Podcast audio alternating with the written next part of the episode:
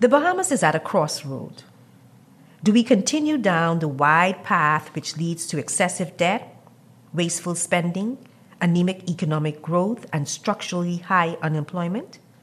Or do we change course and take the narrow path through a thriving economy, increased economic growth, tangible investments in the nation's social and physical infrastructure, which includes new investments in education, hospitals, and homes, and the creation of good paying jobs? The Davis administration has been given the opportunity to arrest these systemic declines and put the Commonwealth of the Bahamas on a path to real economic growth and development. The time for talk is over, for it is only by hard work that the profits are achieved, whereas mere talk will only lead to poverty. The team here at CFAL Talks wishes the Davis administration all the best and will be rooting for its success. We will, however, hold this administration accountable as we have done with the previous administration.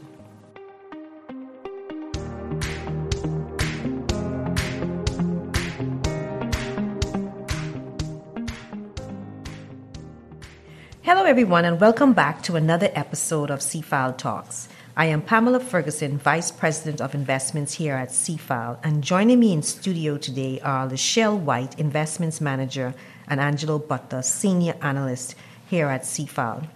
In today's episode, we will continue our conversation taking a closer look at the country's recently released fiscal strategy and debt management report. We will look at the state of the Bahamian economy on September 16, 2021, and the current administration's plans to move the country forward. Let's continue the discussion. So, out of the gate, we're going to start with what big tax increase was announced or projected to help improve government revenue receipts? Well, it wasn't exactly a tax increase, but a tax decrease, sort of, but it was meant to yield more um, revenues for the government. So, the government, effective January 1st, 2022, the government would have decreased um, the value added tax rate from 12% to 10%. But at the same time, they also, um, all items are now not zero rated. So we have no um, more zero ratings on the bread basket items. So those items will also be taxed at 10%. So while the government reduced um, the rate overall, they introduced um, a 10% tax on those zero rated items. The government also spoke about um, reforming the tax systems and tax compliance. And in terms of real property taxes, they would have revalued um, some properties um, and increased some persons' real property tax bills, um, much to the dismay of many people who are disputing um, their property tax bills. And so um, the government also said that this would be more equitable to, um, taxing. So those persons with the higher value properties and the newer properties would get taxed um, their fair share. And basically, persons um, who have properties um, under 300,000 will basically pay no taxes. And I know that anything over 200,000, 250,000, sorry, that you don't pay tax on, but they will also be, the government will also be giving a tax rebate. Um, to some persons, I think it's around $300. So basically, essentially, if your property is um, under $300,000, you won't pay any taxes. But on the other end, um, some properties were re- revalued, um, and persons now have to pay higher taxes on those properties. Um, the government also um, wants to, I think I mentioned that they want to um, just reform tax compliance on a whole. Um, I don't think that these measures are exactly going to get us where we want to be in terms of revenue collections. Um, I think that we need a more aggressive approach, and nobody likes taxes, but I don't necessarily think that these these are the measures that we need for our economy right now. Um, we often say that VAT is not an equitable tax.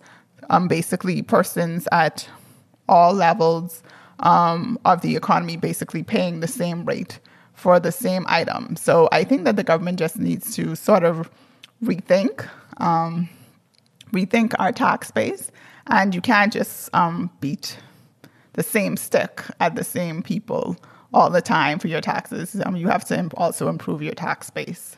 Yeah, the, the two main, like you mentioned, are the, the real property tax, which a lot of people um, have been complaining about. And, you know, I think that you, you see projections that there's going to be some meaningful increase in the revenues that the government gets from real property tax.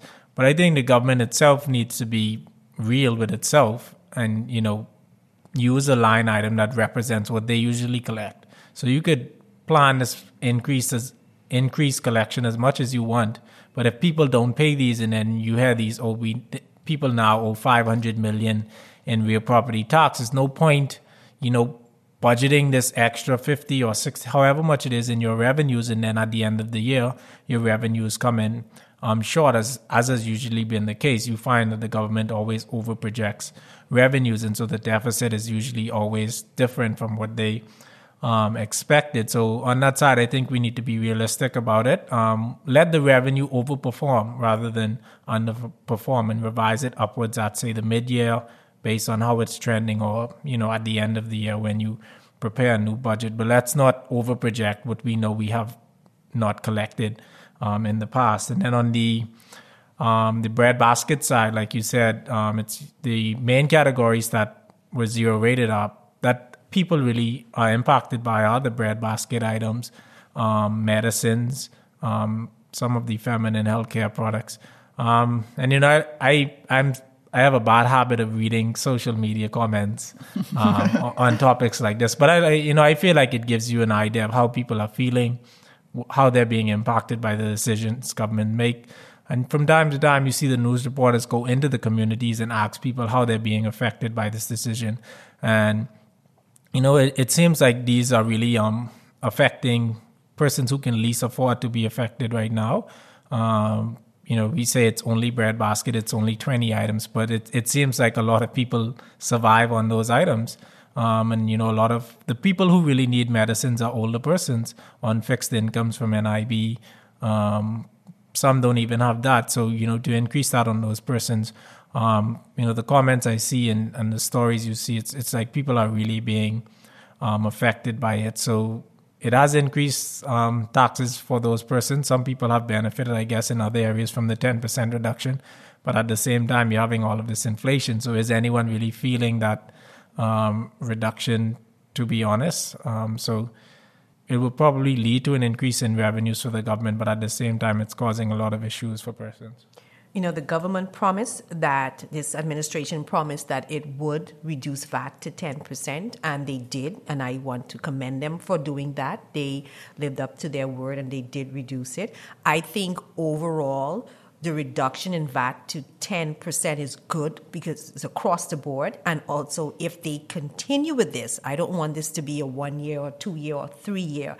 I think this can be something indefinitely where we pay 10% across the board for that. And like you mentioned, Angelo, there are persons who are affected negatively um, by this because you know you were able to buy these stuff at uh, a reduced price, but now you have to pay. It's almost as if you increased VAT of ten percent on these products. I remember initially when they removed VAT from the canned good, these um like I would buy. I saw with with salmon, it was like um, before they removed VAT of it, you were paying like seven dollars and something cents for a small can of salmon, and then when they removed the VAT, it went to like three dollars, you know, and and and some change for a can of salmon. And so now I imagine it's it's it's going to go up. I don't buy salmon, canned salmon anymore, but I imagine that it's going to go up. So it does have an effect on on on people's pocketbook, and it does have a,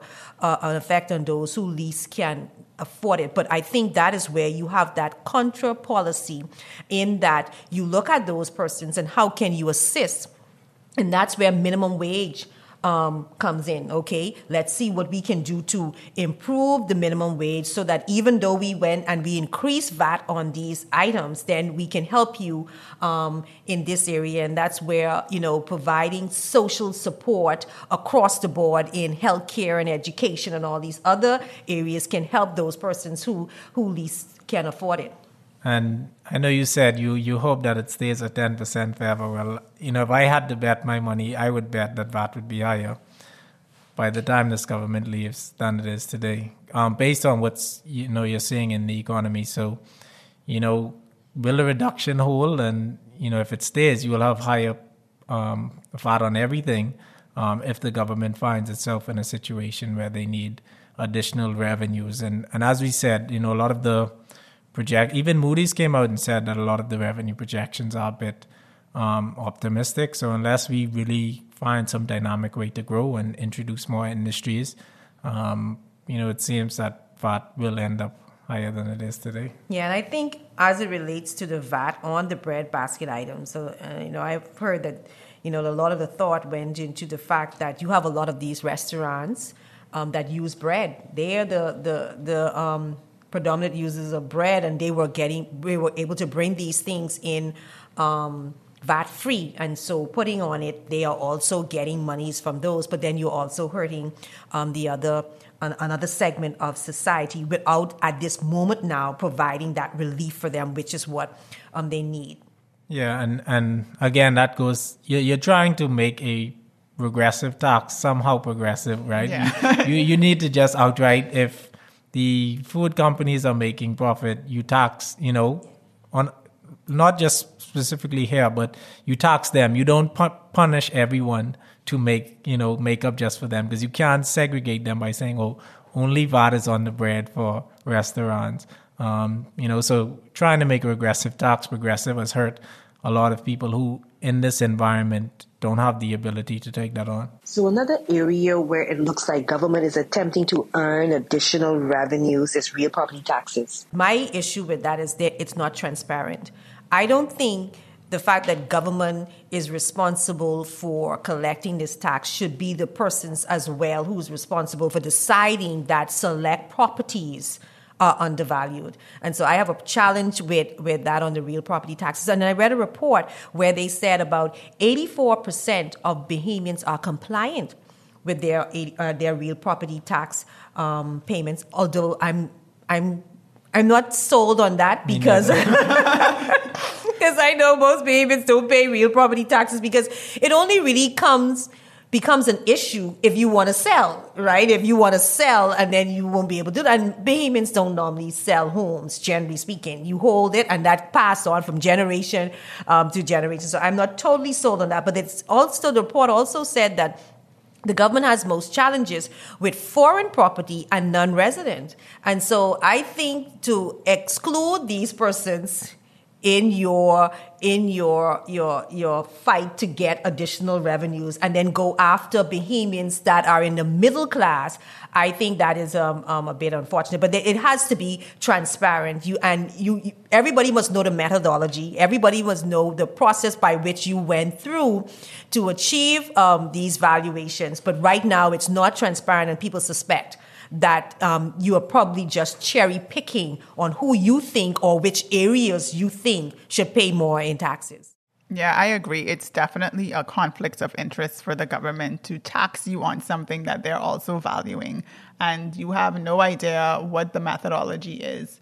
Um, I was um, having a conversation with a friend, and she was telling me that her real property tax was like three times higher um, than it was last year. And it's like, but she doesn't know why. And you can't find out why. There is no recourse for you. It's just you have to pay it or we're going to charge you fees for late payment, etc. So I agree. I think that they need to be transparent about it, and they also need to. Um, there also should be somebody independent that is valuing these properties because I'm sure that well, let me not say I'm sure, but I think that if the government tells me I value your property at um, $500,000, and if I was like, okay, I don't think um, it's worth $500,000, and I go to a realtor and I say I want to sell my property, and they come back and tell me it's only valued at $300,000, like, where is the disparity? There's a huge disparity there.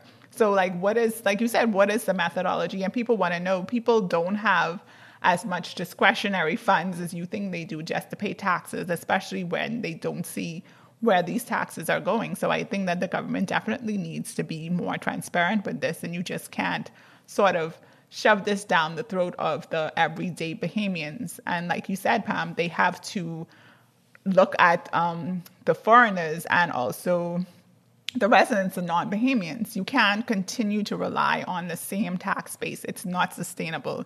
You will tax Bahamians out of the middle class, and then who are you going to rely on then? So I think that this is something that they need to definitely consider. Yeah, and I, I think too, and even in like the middle market for homes, right? You see sometimes the realtors, even the banks are saying that there's not a lot of demand for for those homes, or a lot of persons can't qualify. So you know, you find the government valuing some of these properties four hundred thousand, you could never sell them for that, no matter how yeah. much you try. You know, it you can list it for that. You can come up with any value you want, but if that house sells for three hundred thousand, you should assess tax on that house on three hundred thousand because you know. Like I said again, reading comments, you know, some people say they wish to, they they're willing to sell their house to the government for what they're valuing it at. So you know, you say this six hundred thousand. The government buy it from, from me for six hundred exactly, and then you sell it. Um, you know, so yeah, it, it's you know make it more equitable and fair, and maybe people will more so pay. And more transparent because that's one of the concerns of the realtors. The realtors uh, said that according to the act, the home should be valued at market cost and not replacement value. And it appears as if they are uh, uh, they are valuing these homes at replacement cost value, which is why they should not be in the business of valuing homes because of course the government is thinking they want more monies and so what better way to get more monies from persons they perceive to have more monies and i think there needs to also be more in terms of education because you have a lot of Bahamians that would even go to the bank. Uh, well, a lot of Bahamians, first of all, did not go to the bank to build their homes. They built it out of pocket.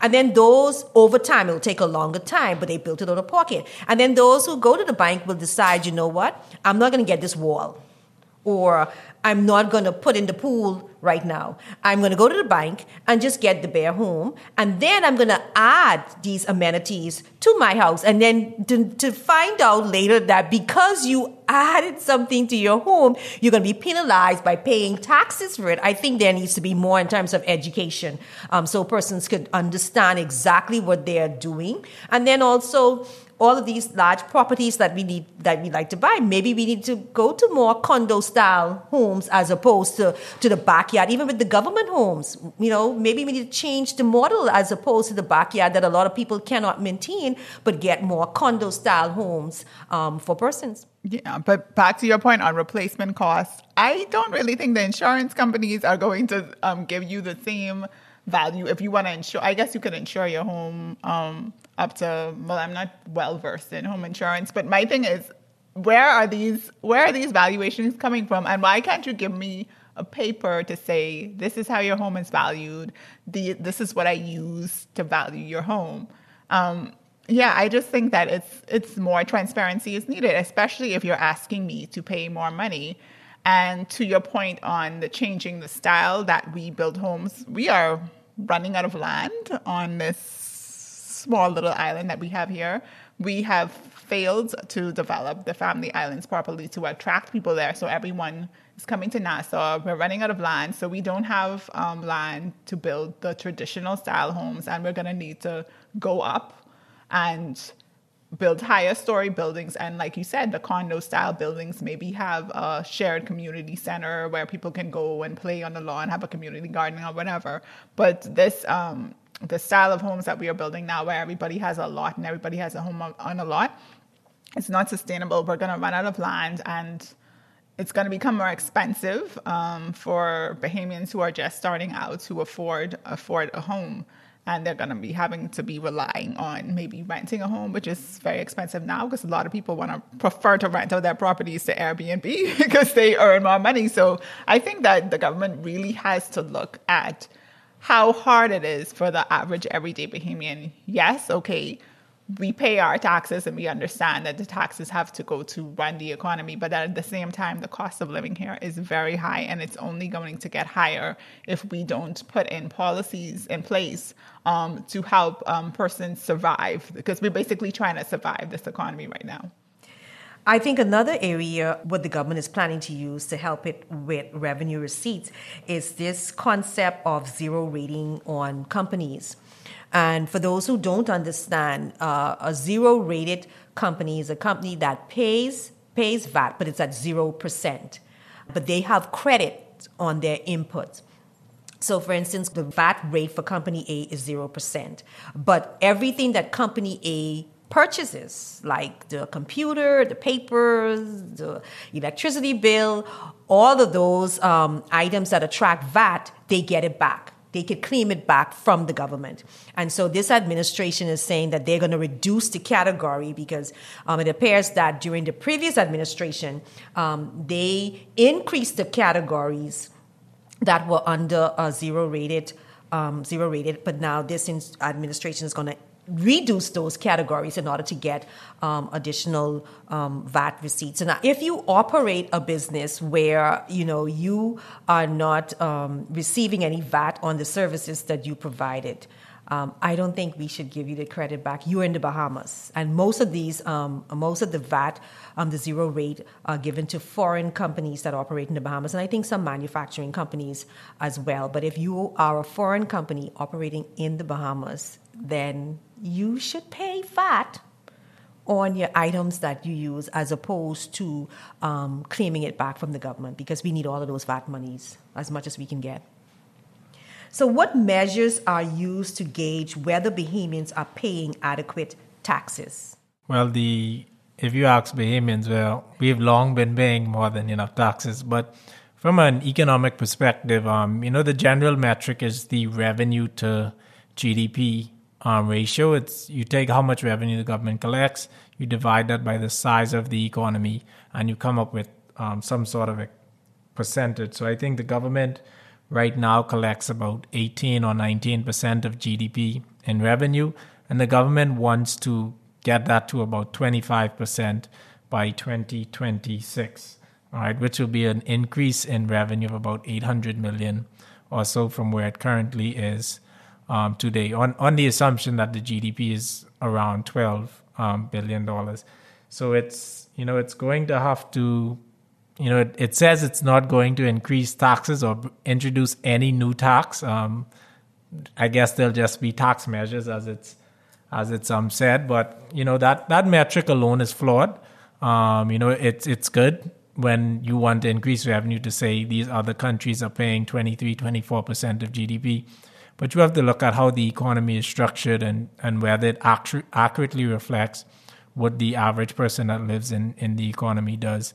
Um, you know, our, our, economy is, you know, you can easily say the GDP is a bit inflated by, you know, the tourism part of the economy as well as the second home and the foreigners driving up prices. Um, so if you're not getting sufficient taxes from them, you're trying to get, um, you know, inflated or higher revenues from what can be called an inflated GDP number. So, you know, if we're going to continue to look at revenue to GDP, the government will need to look at ensuring that, you know, if your business contributes 2% of GDP, then you should contribute 2% of revenue so that it matches and we fairly tax the economy as it's structured. You know, I've long looked at that issue, Angelo, that you were talking about. So, because we attract foreign type investments, these um, wonderful luxury homes and these buildings, they inflate our GDP. So that's the bottom number, right? And then we take revenues over that bottom number to determine if Bahamians are paying adequate revenues. But for a lot of the persons in that category, they are given concessions. So if you're a hotel, you don't pay custom duty, you don't pay VAT. Um, so you build a hotel, your value, the value of this hotel is factored into the GDP number. But then the revenues that we waive because you're a hotel are not factored into that top line number. So, like you mentioned, Angelo, you are getting the revenues from this small base of persons and then you say to us that you need that to be at 25% of GDP. I think that's unfair, and I think that is detrimental to our economic growth um, and survival. Yeah, I agree. Um, I think that the Bahamas has uh, and not an unusual economy, but we have we are we're special in a way that the metrics that would apply to the larger countries or other countries simply don't apply to us. So you are taxing on a base of about four hundred thousand people, and yet you're doing these billion dollar projects and stuff which contribute to your revenue. So we're not contributing that much to GDP but yet we're paying the most taxes. So I do think that it is something that they have to look at. But in the past, we have not been very good at assessing um, these metrics um, for our economy. We're just putting it out there. Oh, XYZ says you must do this. This is how you must measure it. And we don't think to see the uniqueness of our economy and how that we can best adapt it um, to our special circumstances. And the, the GDP thing as well affects um, aid and, and you know the ability to attract aid because you know people look at you and say you have this big GDP, GDP per capita is high, so you know you don't need any assistance. If a storm comes and hits you, you go out there. They say, "Oh, you're rich," you know you can. So you know you have to get um, an adequate tax base from those industries that drive that GDP. I know I saw where the government said now there's there, there's going to be an adjustment where from the aid perspective, whereby they look at other things rather than just GDP, which is a good step in the right direction. But the government at the same time needs to look at other things rather than just revenue to GDP if they're going to continue to push the current economic model. And I think what it shows too, Angelo, is that we are not getting sufficient revenue from our foreign friends and our foreign investors. I think what that is showing is we need to look at how can we get more um, from those persons that reside and enjoy the beauty of the Bahamas. You know, revenue statistics in Latin America and the Caribbean in 2021 shows that the average tax to GDP rate for the region is 22.9%. And that's Guatemala as low as 13 and Cuba as high as 42%. So that's the average. So us saying that we want to go after 25%, I don't think that is as wise a policy um, as they should be pursuing. And then you have the OECD countries on average tax to GDP is 33.8%. But you look at a lot of these OECD countries and they have the infrastructure, transportation, healthcare, education, all of these things where citizenry, even though they still complain, can at least see where their tax dollars are going, whereas we, we don't. We can't, for the most part, we cannot see where our tax dollars are going. Well, Michelle and Angelo, that brings us to the end of another excited discussion. Um, thank you so much for your contribution to this discussion, and thank you, audience, for tuning in. If you enjoyed this podcast episode, please send us a note at info at cfal.com or visit our website at www.cfal.com and show your support. Thank you, CFAL, for sponsoring this episode. Until next time.